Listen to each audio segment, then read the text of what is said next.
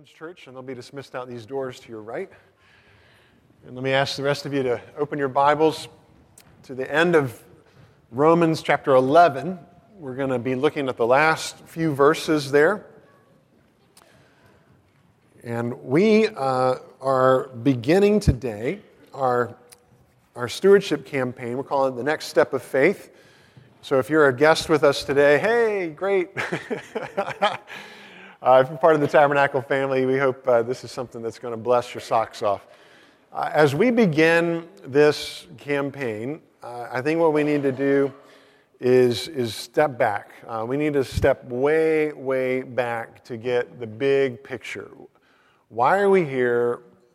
What are we doing? What is life all about? It's the same. It's the same perspective that Paul adopts right at the end of chapter 11, he's been going on for what amounts to 11 chapters of God's, God's grace, God's abundant, lavish grace to sinful people, whether they come from Jewish backgrounds, whether they come from non Jewish backgrounds, whether they you know, come from this end of the earth or that end of the earth, God's grace toward those who don't deserve it uh, just has absolutely enthralled Paul, and that's his message the message of the gospel of faith in Jesus that justifies us, makes, it, makes us righteous in God's sight, and takes our sins away. And at the end of all that, Paul backs back way, way up. You know, he just he takes in the whole canopy in these uh, three verses, uh, four verses. So let's stand in honor of God's word and begin in verse 33 of Romans 11. Oh, the depth of the riches and wisdom and knowledge of God. How unsearchable are his judgments and how inscrutable his ways. For who has known the mind of the Lord, or who has been his counselor, or who has given a gift to him that he might be repaid? For from him and through him and to him are all things. To him be glory forever. Amen. Lord, we agree with that, and we pray that you would get glory in our hearts as we hear your word and receive your word and, and take it to heart. Lord, would you change us and make us more and more like you? In Jesus' name we pray. Amen. Please be seated. So, right here at the end of chapter 11, as I said, Paul just gives this doxology, this celebration of God's glory. And, and you almost get the sense that he, he kind of is like he can't contain it, like a hyper little girl, you know, to use that bizarre comparison. Uh, and he's just kind of overflowing with praise, and he, and, he, and he can't even, he's quoting Isaiah, he's quoting Job, and it's just kind of flowing from him. And when he gets to the end here, he says three things that are going to orient our thinking this morning. First of all, who has given him a gift that God should repay him? Um, whoever puts God in their debt. For secondly, from him and through him and to him are all things. And then thirdly, therefore, to him be glory forever. Let's, let's talk about God and gifts and that dynamic. Um, when we think about giving a gift to God, um, what Paul mentions is, uh, as, as, I said, Isaiah and, and Job. Uh, I want to mention a couple of these, uh, let you see these, these verses in their context. When Paul marvels at the riches of the wisdom and the knowledge of God, um, he uses the words of the prophets, and that's good for us to use the Bible, use the Psalms, use the prophets, uh, use God's word to praise him. And he quotes Isaiah 40, uh, which in its extended sense, uh, Isaiah, God asks through Isaiah, who has measured or, or directed the Spirit of the Lord? Who tells God what to do, right? Uh, or what man shows him his counsel? God's never scratching his head wondering, you know, I could do this or this or this. Um, you know, I'm going to call up Essen. you know, I mean, it's like, anyway, uh, God's never doing that because He has all wisdom and all knowledge. Um, for somebody with all of that wisdom and all of that knowledge, though, there's a weird little dynamic. I don't know if you've ever considered the fact or noticed that over and over again, as we just sang in that song, Behold Our God, God keeps asking questions. For somebody with so much knowledge, it's a little bit remarkable that God keeps asking questions. Like, again, in Isaiah, to whom then will you compare me that I should be like him, right? Uh, there's no idol that's going to make an accurate comparison to God. Lift up your eyes on high and see who created these, these stars? Who brings out their host by number, calling them all by name? You know, Orion, Pleiades. By the greatness of his might and because he is strong in power, not one is missing. Just a reminder of God's power, and he uses questions not because he is needing to be reminded or not because his wisdom has fallen short, but because we need to be reminded and because our wisdom falls short. Uh, it's just a, a tool that God uses. Another question, again, from Job this time. So, you know, at the end of Job, God just peppers Job with all these questions just to remind Job God is on his throne. He's in charge. He hasn't forgotten Job. And he says, Where were you when I laid the foundation of the earth? Tell me if you have understanding. Can you lift up your voice to the clouds that a flood of waters may cover you? Can you send forth lightnings that they may go and say to you, Here we are? And you know, they beckon at your call. Nobody Nobody can direct the, the storm. Nobody tells Hurricane Matthew where to go. Nobody tells the lightning where to strike. None of that's true.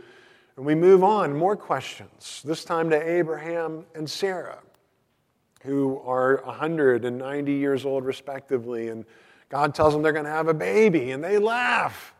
That's crazy talk. And um, God says, Is anything too hard or wonderful or marvelous for the Lord to do. Again, just pointing out His greatness, His glory. And lastly, you remember when Moses was to confront Pharaoh. Moses just feels his inadequacy and he is looking for any excuse to get out of this deal.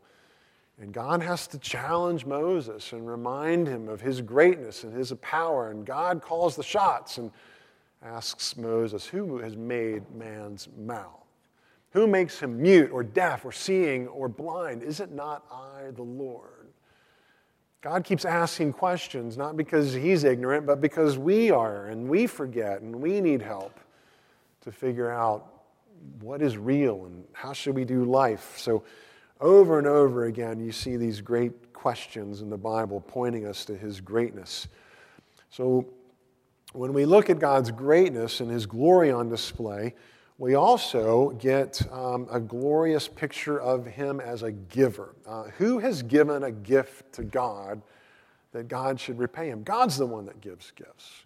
He's the one that owns everything and possesses everything. Everything under heaven is, is His. Um, so when, when He gives us gifts, you have to ask, well, then What's the greatest gift that God could give us? Uh, what's the greatest gift that God could give us? Another way to phrase the question is what would be the greatest possession that you or I could have? Um, and, and, you know, think of it that way. If you were to get uh, one of those magic lamps with a genie in it, only this time you get one wish, not three, and you rub it and you can have whatever you want, what would be your greatest possession? I know, a new presidential candidate. All right, how about a new job?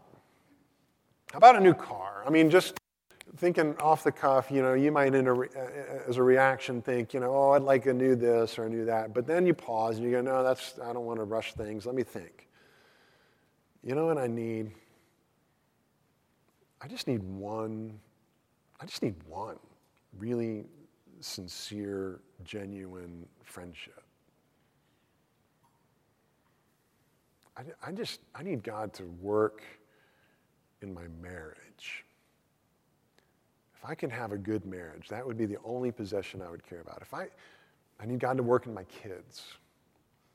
if God would save my son or my daughter or, you know, my children, if he would do that, you know, that would mean everything to me. If he would restore my health, you know, I mean, you can, you can go down the list of some very significant, very noble things, good things that would be wonderful to possess, to have, and to enjoy. But at the end of the day, what, what could God give you that would be the greatest thing? And the answer to that question is the same answer as to, well, what is the greatest thing that there is? thing is really the wrong word. Our vocabulary fails us. God's not a thing. God is God, and the greatest thing that God could give us is Himself. If God is the greatest being, the greatest entity, the, the greatest thing you know, that exists, then, then for us to have the greatest thing would mean that we would have God. And, and that's exactly what He gives us. He gives us Himself. And any life that falls short of enjoying Him as our greatest possession, so to speak, He really does use that language that, that we are His and He's ours. For any life that loses sight of God as our greatest gift um, is a life that is truncated and shallow and, and falls short. Our spiritual fathers and mothers reminded us that our chief end is to glorify God and to enjoy Him forever. That is what we are here for. That's our chief end. The reason why we breathe is to have this relationship with God and to recognize His greatness and His glory and to know that He gives Himself to us. Paul was just saying that in chapter 6. The wages of sin is death. You know, if we've gotten ourselves into a pickle, here's what we deserve uh, to be held accountable for our sin. The wages of sin is death. But the free gift of God is eternal life in Christ Jesus our Lord. And this really brings us to something else we have to consider that this great and glorious God who owns everything that exists Everything is from him, as Paul reminds us, that this one who is so great and so glorious has humbled himself and become like one of us. He tabernacled among us. He came and he took on our flesh and he took on our frailty, our, our weakness, like a good high priest, he can sympathize with all of the things that we need, all the places where we feel our smallness. And Jesus felt that too. And that's an incredible gift that God gave himself to us through Jesus. But he did more. He didn't just descend from heaven to earth, but he went from earth, as our confession says, he experienced the hell of a separation from his Father. He didn't just come and be one of us, He came and was rejected by us. He took our sin upon Himself, and He died on a cross as a substitute for all who have sinned, all of us, so that when we see Him as our substitute, when we put our faith in Him to take our sins away and to pay the penalty that you and I can't pay, we dare not pay, we dare not take that on ourselves.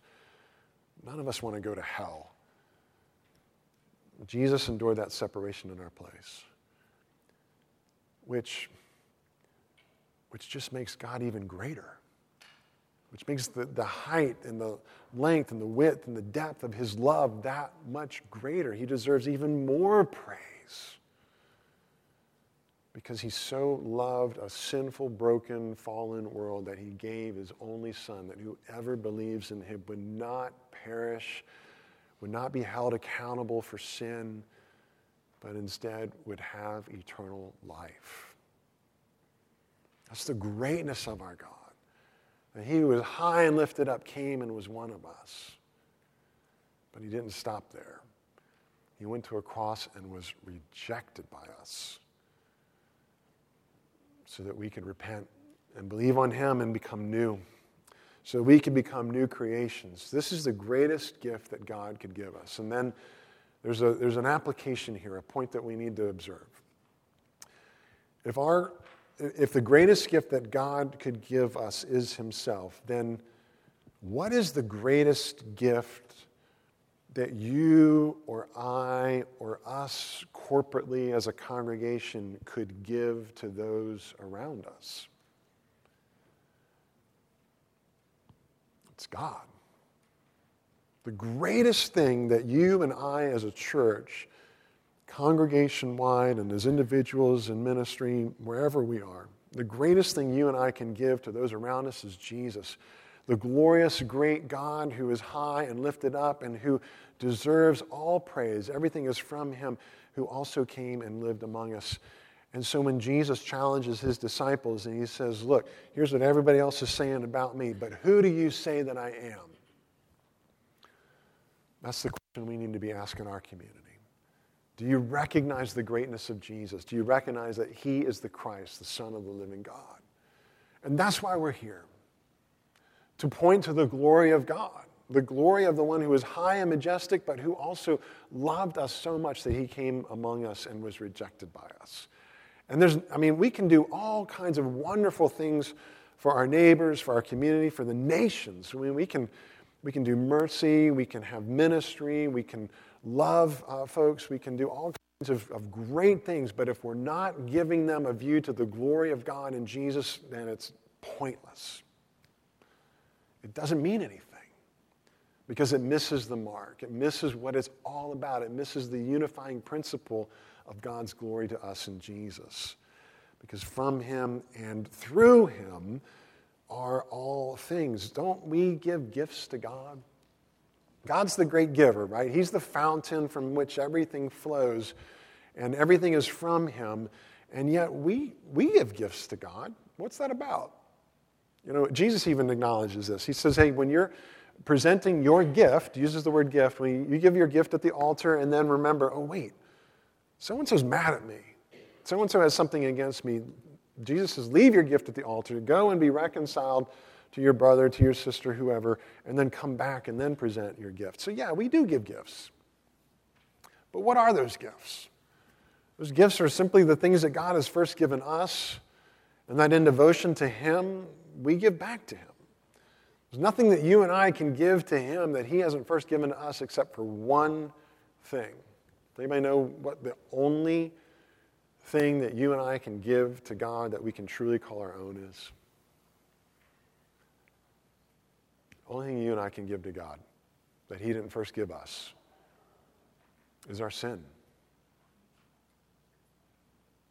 And He even willingly takes that and receives that from us and exchanges that for the gift of His righteousness and His goodness and His beauty. All of those things become ours by faith in Jesus. anytime we give Him a gift, we're just giving back to Him something that He's given to us. Whatever is under the whole heaven is mine, says the Lord. And Paul in 1 Corinthians 4 says, What do you have that you did not receive? For if then you received it, why then do you boast as if you did not receive it? God is the fountain from which every good gift flows. And we are the stewards of his varied gifts. If, if he gives us everything, that puts us in a role that's different from owners. We're borrowers. We're not, we're not possessors, we're stewards. Everything we have is on lend to us. And so God calls us to use his gifts and his, all, all the things that he provides for us wisely and, and, and in accord with his purposes for his possessions. He really does have a, a point here. Um, Peter tells us in uh, his first epistle, as each has received a gift, that's each one of us, gifts and gifts. Um, uh, that can be spiritual gifts, and uh, I'm just going to broaden it to everything that we have. We're to use it to serve one another as good stewards of God's varied grace, God's varied gifts, in order that in everything God may be glorified. And there's that whole point to it all again. Um, so we're to be good stewards of God's varied gifts in order that in everything God may be glorified. Now, what's interesting is that Peter says that we're to be good stewards. So if we're called to be good stewards, then that means it's also possible to not be a good steward, uh, to be a poor steward. Uh, we, we do have to remember we are accountable for our stewardship, just like Jesus taught in the parables. We're going to give an answer for everything that He's given us. What have you done with the gifts that I've given to you? Uh, how have you exercised your stewardship? Um, and, and Paul again, 1 Corinthians 4 says, It is required of stewards that they be found faithful. You and I are called to be found faithful as stewards of everything that God has given us. Spiritual gifts, material gifts, everything belongs to Him. Everything is from Him and through Him. And lastly, everything is to Him. To Him be the glory forever. There's this whole point that Paul, Paul is making right after his doxology here in these four verses. He turns uh, in the next thought, chapter 12, verse 1 that we looked at last week. Therefore, in view of God's mercy, in view of all of his gifts, in view of his generosity, present your bodies as living sacrifices. Make your whole life an act of worship because to him are all things. Make your whole life an act of worship. This is the, the centrality of, of doxology, the centrality of worship to our lives.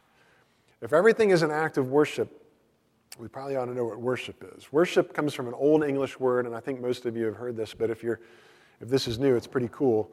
Uh, the word worship comes from the two words worthship. You know, it's basically uh, evaluating and, and saying and esteeming what something is worth. So, our worship is simply, you need to catch this, worship is inevitable. Worship is the inevitable reaction in our hearts to whatever it is we value the, the, the, most basic definition of worship is worthship. So, worship is whatever is going on in our hearts when we value something, when we esteem its worth. Um, so, it's really important, therefore, that we esteem and value things properly and in the right priority in our hearts. Uh, John Piper, I like he, his definition of worship.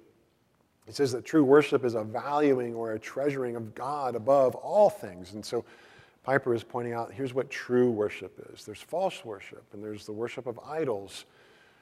But when we calibrate our worship correctly, it means that the thing, the object of our greatest value is God.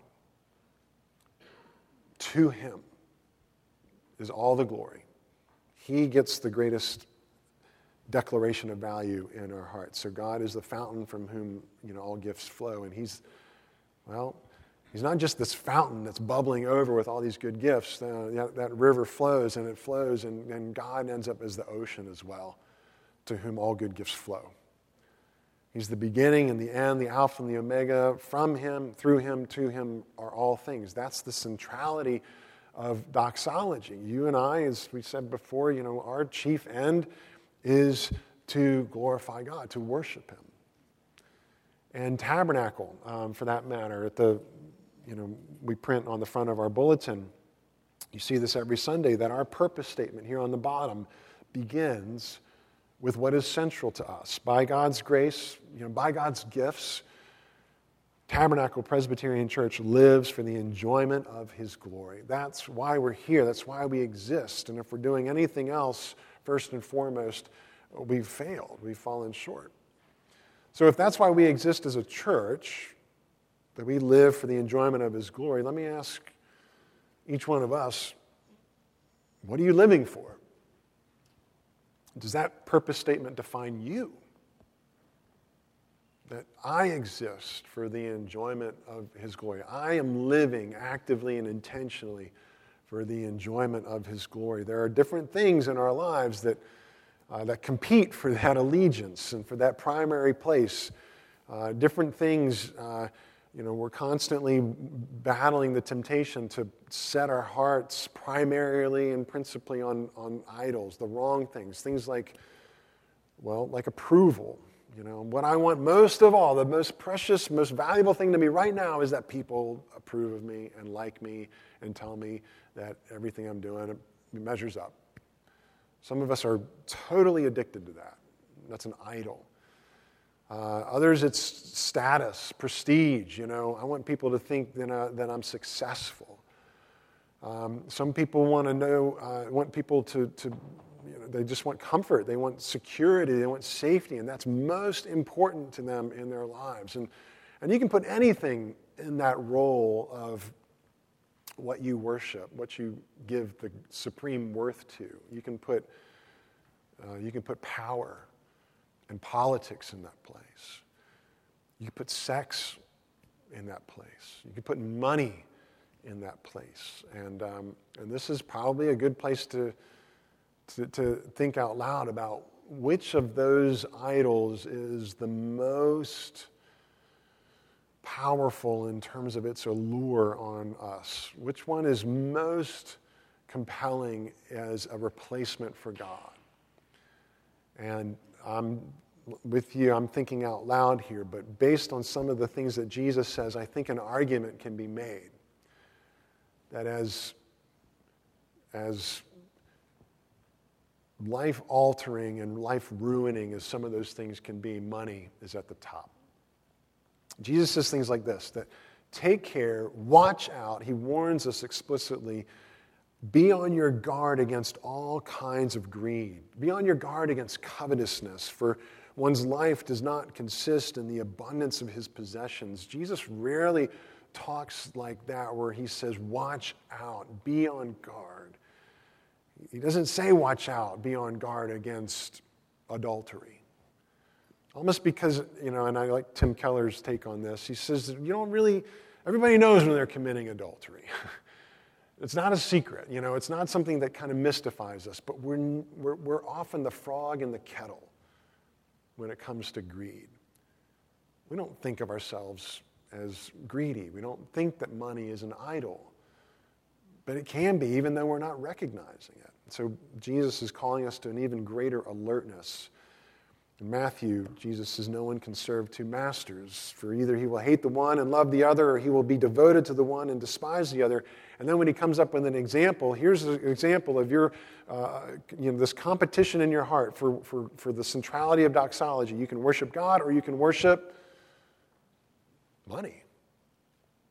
But nobody can serve two masters, right?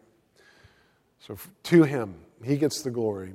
It's, it's the centrality of of God as the object of our worship can't be missed. And so when we think about money, we recognize it has an incredible power as an idol to draw us away from our true uh, object of our affection and who we value most. But I want you to know that we, we need to be clear here. It's not just money, it's actually the love of money that's the problem. Money itself can be a really wonderful tool.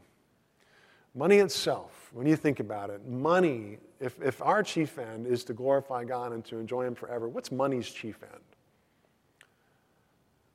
Money's chief end is to glorify God and to help people enjoy Him forever. That's why money exists, just like we exist. Money's chief end is to glorify God and to help people enjoy Him forever. Money does not exist so that we can glorify ourselves and enjoy ourselves forever, which is a hard truth to swallow.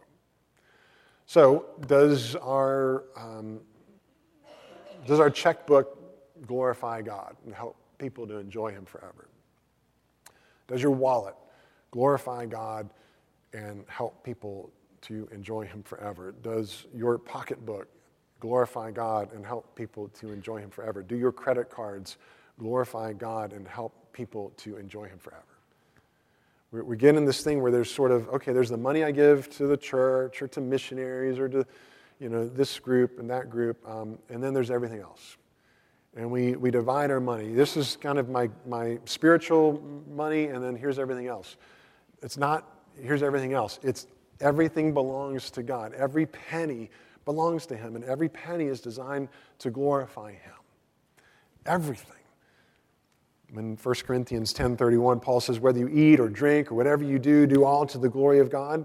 What we can also say as an application is whether you spend or save or give or whatever you do with your money, do all to the glory of God. With every penny. Be intentional. Live a life as a disciple in view of God's mercy, present your bodies, present your life, present your money as a living sacrifice, holy and acceptable to Him. This is your spiritual act of worship. So, um, what about our spending? What does it mean to glorify God with our spending? Well, it means to live within our means, to, to, to, to gratefully receive what God's provided and then live contently within those means. What does it mean to save in a way that glorifies God, to use our money wisely? Well, it means preparing for the future the way the Proverbs encourage us to prepare for the future. Look at the ant and, you know, and compare the ant with the, you know, the sluggard, you know, the lazy person who's not you know, preparing and not seeking to not, not store up you know, wealth in barns and trust in those savings like the rich fool who Jesus warns us against but simply and practically to think, what do I need in you know, retirement so I'm not going to be an unnecessary burden on other people? And, and by the way, saving is one way that we think about the opposite, which is living a life of debt. And it is, does glorify God to get out of debt. What about glorifying God with your giving? Is God glorified by what you and I give? Uh, are our gifts sacrificial or superficial? What do we give God? We would, well, I would be a foolish man indeed if I wanted to honor my wife and show my love to my wife and seek to bless my wife by running over to the Dollar Tree to get her a birthday present. I think she might be honored a little more from Tiffany. Are your gifts superficial or sacrificial when it comes to the Lord? Um, so here's some good news. Among all the countries in the world, do you know which country is, you know, most generous, most philanthropic? USA. Good stuff. And among um, groups within the United States, which group is the most generous? Christians. Good news. Um, among Christians, who, what, what, what subgroup, what subcategory gives more than the rest of those who claim to be Christians? Evangelicals. So, generally, the studies demonstrate that Christ, those who say they're Christians, and we're just kind of using that in the broadest possible sense to include a whole lot of different kinds of, of churches, et cetera, um, they give 2 to 3% of their income. Evangelicals give 4% of their income. And guess what God's baseline is? 10%. Womp, womp. we were feeling good there for a second. Um, God's baseline is 10%. Everything comes from Him. And He says, I just want that, you know, let's start at 10%, trust me with 10%, and then even give above that. Make offerings and sacrifices above that to demonstrate that I'm central in your life. Generosity begets generosity.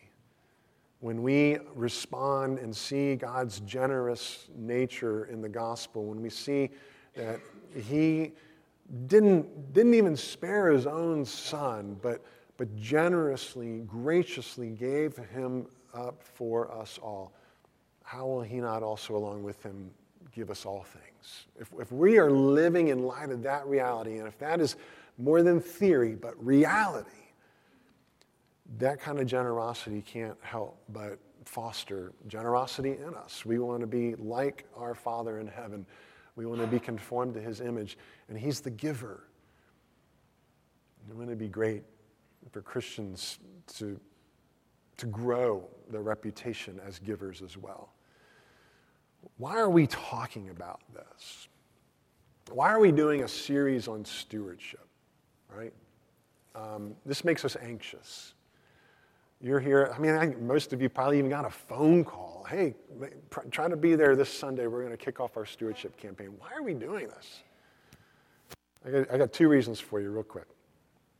The first is because this is an important part of our discipleship that's neglected. I've neglected it. And as your pastor, I need to ask you to forgive me because I have been so concerned about the reputation of Christians and preachers in general that we are greedy and all we care about is people's money. And so, you know, you, you tend to overreact. And so you downplay, you soft pedal money and the importance of it, and because uh, we don't want to offend people. Well, Jesus, Jesus talked a lot about money. Um, the end result is that well-intentioned, you know, Bible-believing, Bible-preaching pastors don't preach about money, don't preach about stewardship, and their people are um, just ill-taught. You know, the sheep aren't fed, and I'm responsible, and so I'm repenting of that. We need to be discipled. We need to be discipled about our money. There's a second reason why we're doing this. Oh, just by the way, little poll, and if you feel like giving me a show of hands, that would be fun too. How many of you, because the, right, the stereotype is that Christians are greedy and churches only care about your money. How many of you, when's the last time you heard a sermon? Can you remember the last time you heard a sermon about money? Not just an application point, but a sermon all about money. Can you even remember hearing a sermon about money? Anybody? You know, once or twice. Maybe it's been a while.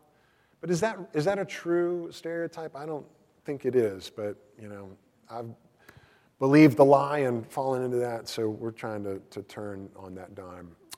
So that's one reason why we're doing this, this campaign. Second reason, this is a really strategic time in the life of Tabernacle.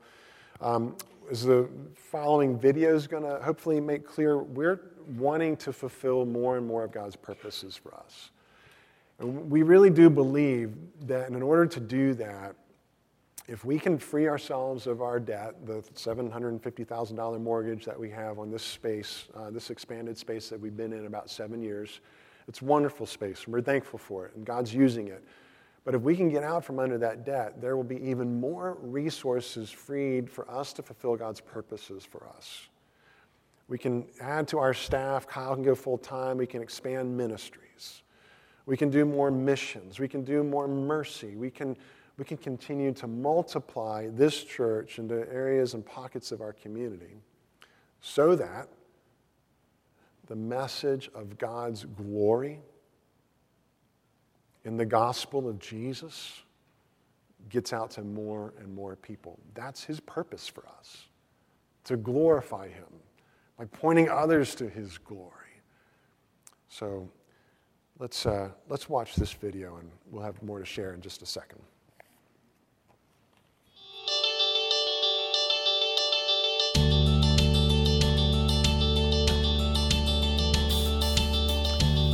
Starting Tabernacle in 2002 was an enormous step of faith. Along the way, we've taken additional bold steps of faith like planting Holy Cross in Staunton and expanding these facilities here in Waynesboro. God has many, many people in this community who He wants to gather before His throne. Expanding these facilities was the right thing to do, but it wasn't free. Over the past seven years, we've been able to pay off a good bit of principal, but we still owe $750,000. Over the next 17 years, conservative estimates is we would spend another $358,000 just on interest, and interest rates are supposed to rise. It's time to get rid of this debt. It's time for a next step of faith, a stewardship campaign that will allow us to pay off our mortgage within the next three years. Right now, Tabernacle sets apart $64,000 every year just to pay our mortgage. Imagine how we could use that money to bless our community, to bless our congregation. Imagine how that money could be used for the Lord's purposes in ministry, in missions, and in mercy. At Tabernacle, we have ministries for our youngest members all the way up to our oldest members, discipleship opportunities, men's, women's ministry, discipleship classes, youth group, worship team, lots of different ways for us to love each other and to serve each other and to see the body of Christ being the hands and feet to one another and to anybody from the community that may walk through our doors. I think the obvious thing to think about throughout the stewardship campaign would be a monetary uh, relief. Obviously, if we don't have the burden of finances, it would be much easier for each, each of these ministries to thrive. TAB's current mercy ministry is based on the premise that from time to time, uh, everyone needs some help. And we're able to uh, provide assistance, uh, either physical assistance or financial assistance to, uh, to those members who do need help. A good recent example is when we took up a special collection for, um, for some couples that were adopting. That's a very expensive uh, thing, and uh, thankfully the church had some funds that could be applied to that assistance. Yeah, we're excited about the idea of the stewardship campaign um, because we think that it really can have an impact in the way that we do missions here at TAB.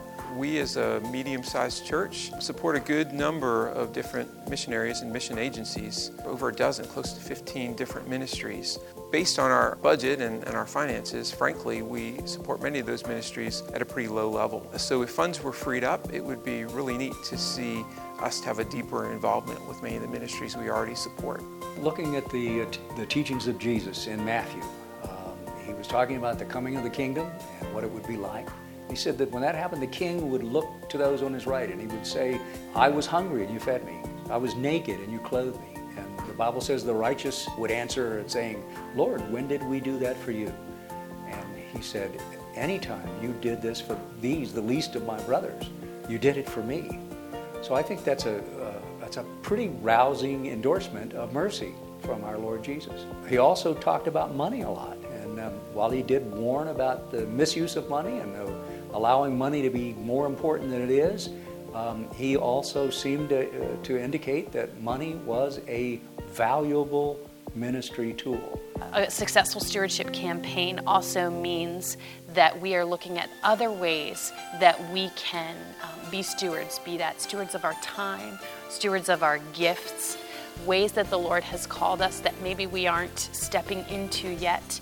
And a successful stewardship campaign means each one of us is taking a look at those things, is prayerfully saying, okay, Lord, what are you calling me to do to help Tabernacle grow, to uh, love my neighbor better here in our own walls and beyond? We, as a missions committee, are excited too about seeing people on the front lines, uh, seeing people more involved in church planning and discipleship.